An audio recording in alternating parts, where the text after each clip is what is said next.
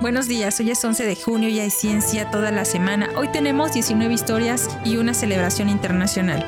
Pero antes, ¿quién dijo? investigación aplicada genera mejoras, no avances. Grandes avances científicos surgen de la investigación pura. Incluso los científicos renombrados por sus descubrimientos aplicados, útiles, a menudo lograron el éxito solo cuando abandonaron su ostensible objetivo de ciencia aplicada y permitieron que sus mentes volaran. Como cuando Alexander Fleming, simplemente jugando, se abstuvo de tirar los mohos verdes que habían arruinado su experimento. Los estudió y descubrió la penicilina. O cuando Cia Clark, un médico afiliado de la Universidad de Liverpool, se interesó en la década de 1950 por los patrones de color creados genéticamente que surgieron cuando cruzó mariposas como pasatiempo. Descúbrelo al final del episodio. Hoy se celebra el Día Mundial de la lucha contra el cáncer de próstata.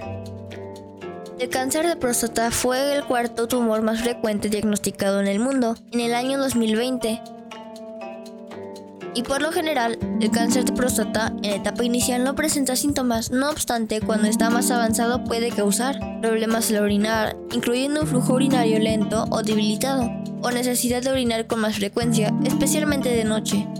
Sangre en la orina, dificultad para lograr una erección, disfunción eréctil, dolor en las caderas, la espalda, columna vertebral, el tórax, costillas u otras áreas debido al cáncer que se ha propagado a los huesos debilidad o adormecimiento de las piernas o los pies, o incluso pérdida del control de la vejiga o los intestinos.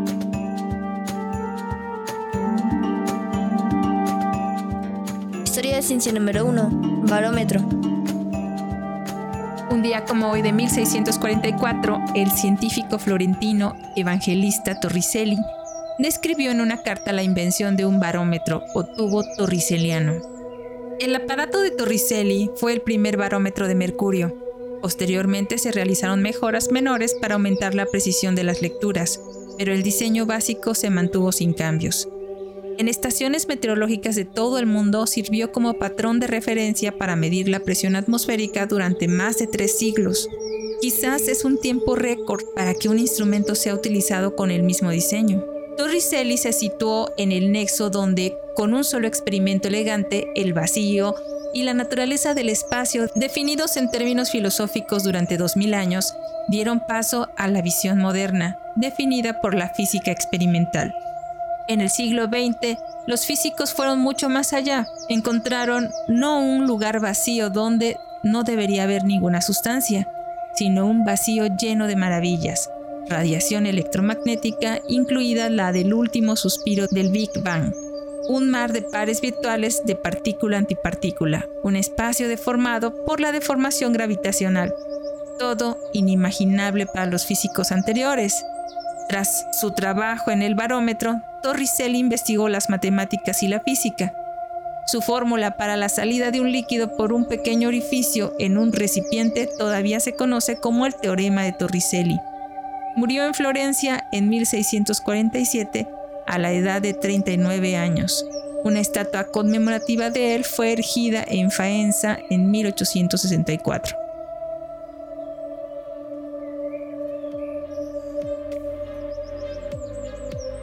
Historia de ciencia número 2, partera, mayordoma y supercentenaria mexicana. Elaulia Pérez de Guillén Mariné nació en 1766 fue una mujer california que trabajó como ama de llaves de la misión de San Gabriel Arcángel y concesionaria del rancho del Rincón de San Pascual en las colinas de San Rafael, que en nuestros días se encuentra en el condado de Los Ángeles en el estado de California en Estados Unidos. Ella decía que había nacido en 1766, por lo que cuando murió en 1878 habría tenido 112 años de edad, pero en su acta de defunción se afirma que había nacido en 1738. Su caso no ha podido ser verificado ni se puede demostrar plenamente. El Aula Pérez aprendió a leer y escribir en tiempos donde esto era muy raro para las mujeres. Primero trabajó como cocinera en la misión de San Gabriel y luego como partera. Por ejemplo, ayudó al nacimiento de Pío Pico entre 1801 y 1894, quien sería el último gobernador mexicano de California. Y finalmente se convirtió en mayordoma o ama de llaves de la propia misión.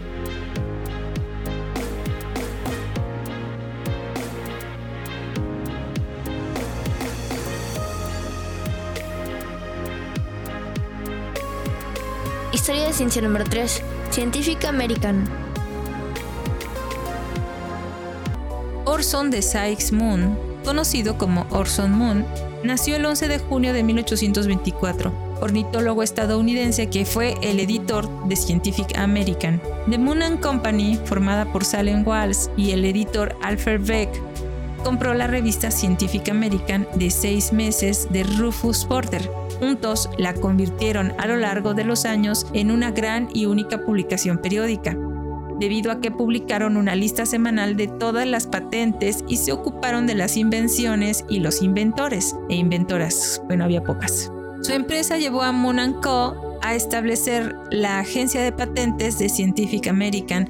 Esto fue parcialmente responsable del rápido crecimiento del sistema de patentes estadounidense.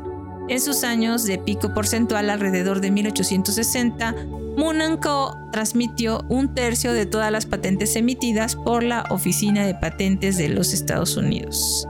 Actualmente, la revista Scientific American es una importante publicación periódica de temas científicos.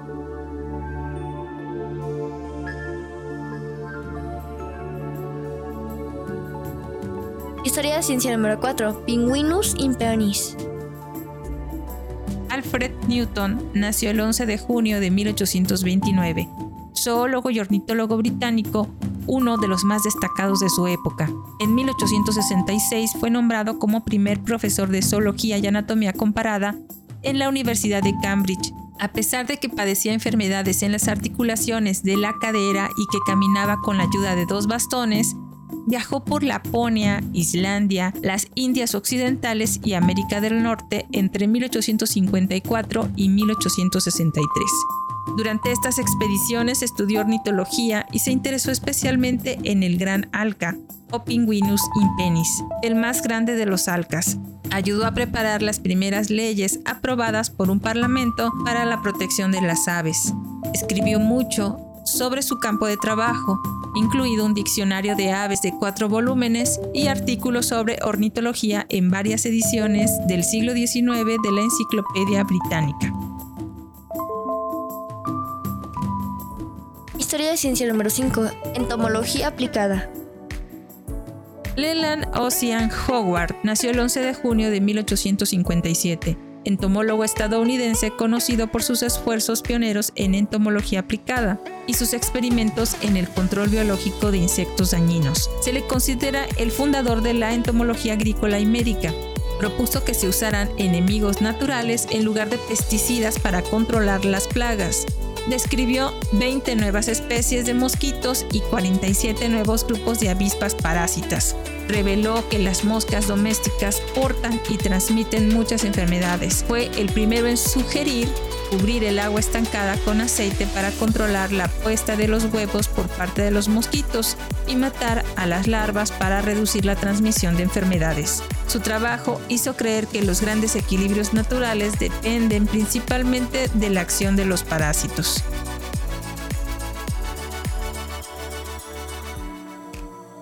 Historia de ciencia número 6. Crustáceos. Mary Jane Rathbone nació el 11 de junio de 1860. Zoóloga marina estadounidense conocida por establecer la información taxonómica básica sobre los crustáceos. Durante muchos años fue el departamento completo de invertebrados marinos en el Smithsoniano, donde estudió, catalogó y preservó especímenes. A través de sus estudios básicos y trabajos publicados, fijó la nomenclatura de los crustáceos y fue la autoridad reconocida y muy solicitada en zoología y carcinología, el estudio de los crustáceos. Cuando el departamento necesitó un asistente, ella renunció como superintendente y usó su salario para contratar a alguien. Continuó trabajando sin paga como carcinóloga voluntaria dedicada. Ha publicado más de 160 artículos sobre una amplia variedad de temas científicos. El cangrejo azul, Calinectes sapidus, fue nombrado por Radmoon. Ciencia número 7. Efectos de interferencia. Charles Fabry nació el 11 de junio de 1867 físico francés que se especializó en óptica e ideó métodos para la medición precisa de los efectos de interferencia. Trabajó con Alfred Perot durante 1896 a 1906 en el diseño de uso de los dispositivos conocidos como interferómetro Fabry-Perot, específico para espectroscopía de alta resolución, compuesto por dos placas de vidrio finamente plateadas colocadas en paralelo produciendo interferencia debido a las múltiples reflexiones. En 1913, Fabry demostró que el ozono es abundante en la atmósfera superior y que es responsable de filtrar la radiación ultravioleta del Sol, protegiendo la vida en la superficie de la Tierra de la mayoría de sus efectos nocivos. Historia de ciencia número 8. La cultura y sus procesos. Alfred Louis Kroeber nació el 11 de junio de 1876, antropólogo estadounidense influyente en la primera mitad del siglo XX. Su principal preocupación era comprender la naturaleza de la cultura y sus procesos.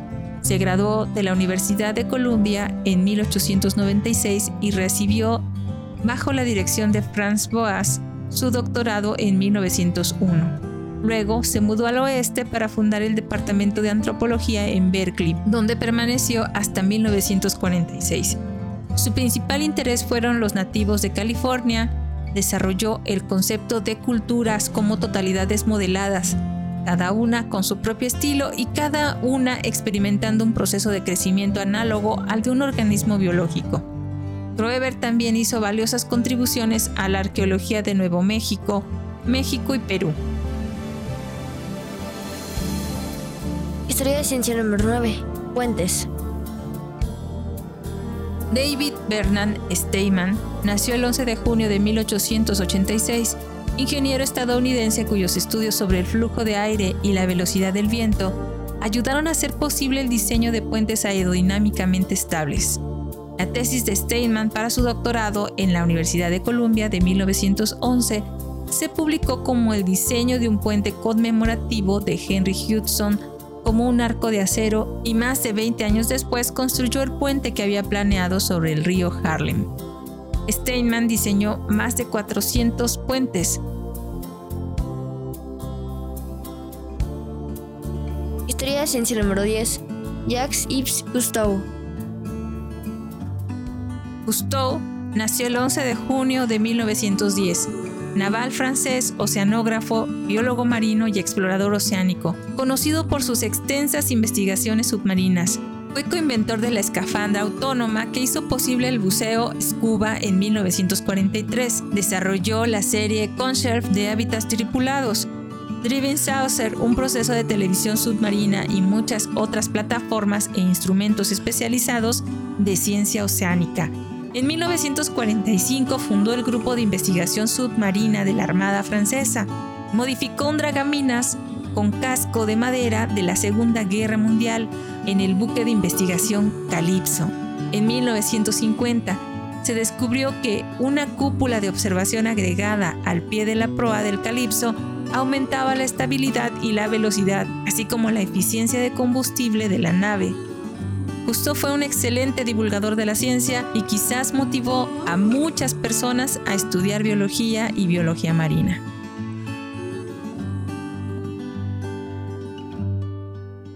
Historia de ciencia número 11. Técnicas de microscopía electrónica.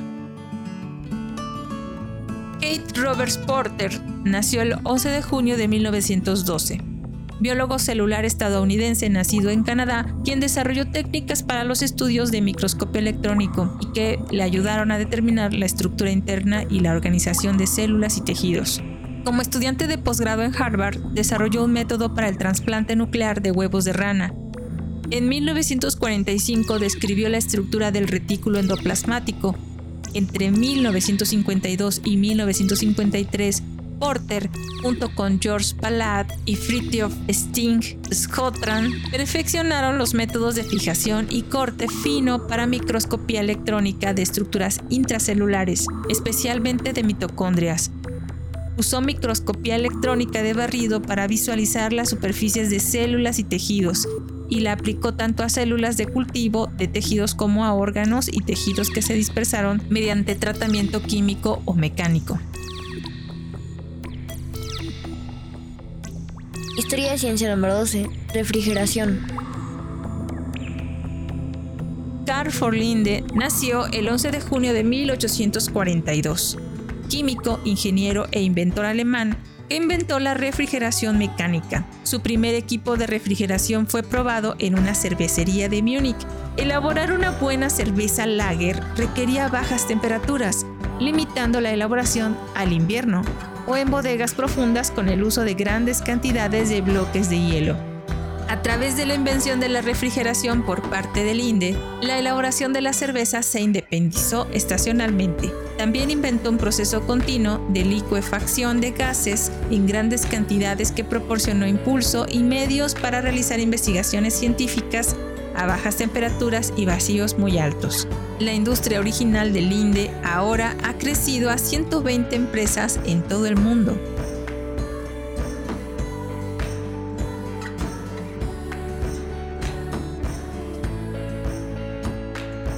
Historia de ciencia número 13. Teoría de los patrones.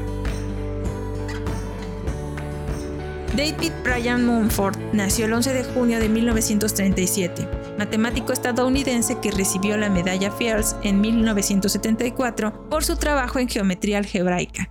En la década de 1980 recurrió a las matemáticas aplicadas con la pregunta, ¿existe un enfoque matemático para comprender el pensamiento y el cerebro? Esto es parte de la teoría de patrones, tal como lo introdujo Ulf Grenanden en los años 70 para brindar un marco teórico para una gran cantidad de ideas, técnicas y resultados relacionados de campos como la visión por computadora, el reconocimiento de la voz, el procesamiento de imágenes y señales acústicas, el procesamiento de patrones, reconocimiento y su lado estadístico, redes neuronales y partes de inteligencia artificial.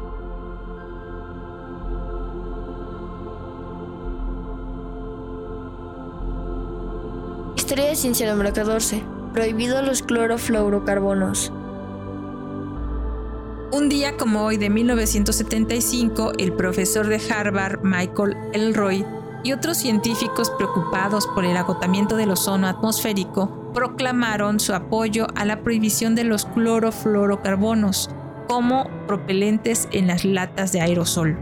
Fue en este contexto que en enero de 1975 la Fundación Nacional de Ciencias y el Consenso de Calidad Ambiental establecieron un grupo de trabajo institucional ad hoc sobre las modificaciones inadvertidas en la estratosfera, conocida por sus siglas en inglés como IMOS, para desarrollar un plan de acción coordinado para las agencias federales. Además del IMOS, la Academia Nacional de Ciencias inició un estudio aún más detallado del problema de los clorofluorocarbonos, la rápida evaluación y la respuesta de los gobiernos al problema de estos componentes no habría sido posible sin el crecimiento anterior de un grupo de científicos y legisladores que conocían y se preocupaban por la estratosfera. Fue sobre las bases de las recomendaciones de estos estudios e informes que se formularía esta respuesta política de rápida acción.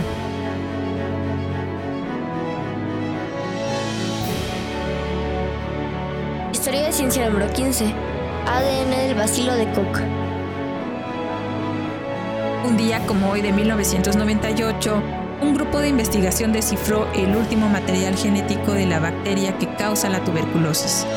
Incontables millones de personas han muerto por tuberculosis. Es una enfermedad infecciosa crónica causada por ese bacilo. Se ha determinado y analizado la secuencia completa de su genoma de la cepa mejor caracterizada de Mycobacterium tuberculosum, para mejorar nuestra comprensión de la biología de este patógeno de crecimiento lento y ayudar a concebir nuevas intervenciones profilácticas y terapéuticas. El genoma comprende 4.411.529 pares de bases, contiene alrededor de 4.000 genes y tiene un contenido muy alto de guanina más citosina, que se refleja en el contenido sesgado de aminoácidos de las proteínas. Mycobacterium tuberculosis se diferencia radicalmente de otras bacterias en que una gran parte de su capacidad de codificación se dedica a la producción de enzimas involucradas en la lipogénesis y la lipólisis, y dos nuevas familias de proteínas ricas en glicina con una estructura repetitiva que pueden representar una fuente de variación antigénica.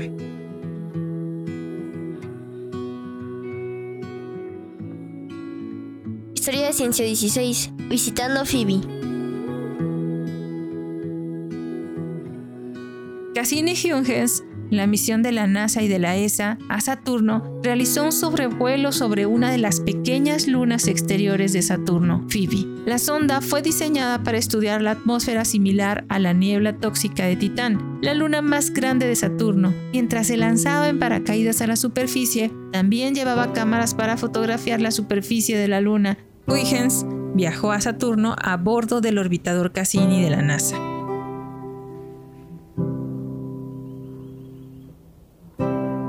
Historia de ciencia número 17. Capadua.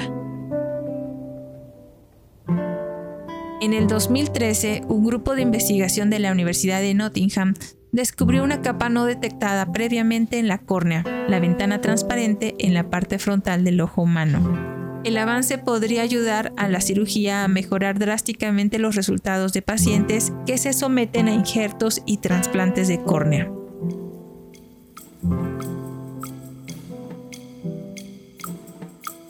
Historia de ciencia número 18. Genoma del salmón. En el 2014, después de cinco años de cooperación internacional en investigación entre Noruega, Chile y Canadá, el material genético del salmón del Atlántico se ha secuenciado por completo. Es un logro histórico y proporciona una fuente de nuevas oportunidades para la ciencia y la industria de la acuicultura en todo el mundo.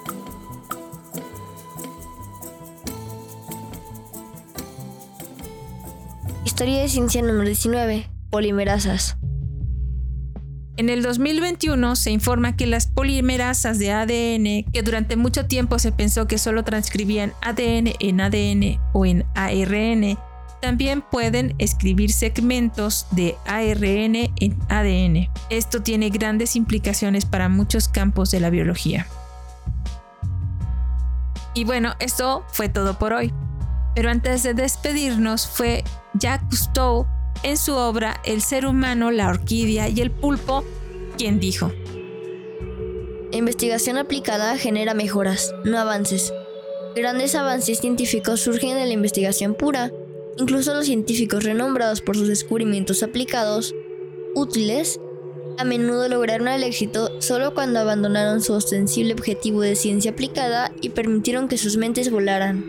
Como cuando Alexander Fleming, simplemente jugando, se abstuvo de tirar los mohos verdes que habían arruinado su experimento. Los estudió y descubrió la penicilina. O cuando Cia Clark, un médico afiliado de la Universidad de Liverpool, se interesó en la década de 1950 por los patrones de color creados genéticamente que surgieron cuando cruzó mariposas como pasatiempo.